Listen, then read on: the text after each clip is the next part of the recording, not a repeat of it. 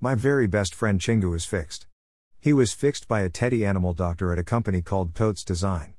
That is the name of my dad's friend's company. It is actually an apartment in Seoul. He was fixed because he was hurt and because he is very important to me. I like the new fixed one. It's not new, it's just a fixed version. Paging doctor. Since Chingu was fixed, I was super happy about it.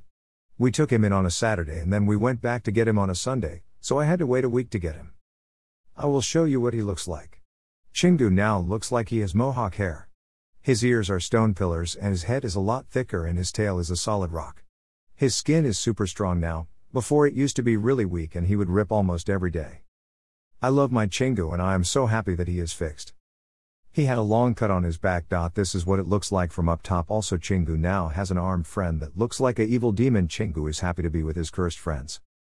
Dean Hansen just turned ten years old, eleven years old in Korean, and he has a book, Nightmare Spider Apocalypse. Come check it out at Amazon.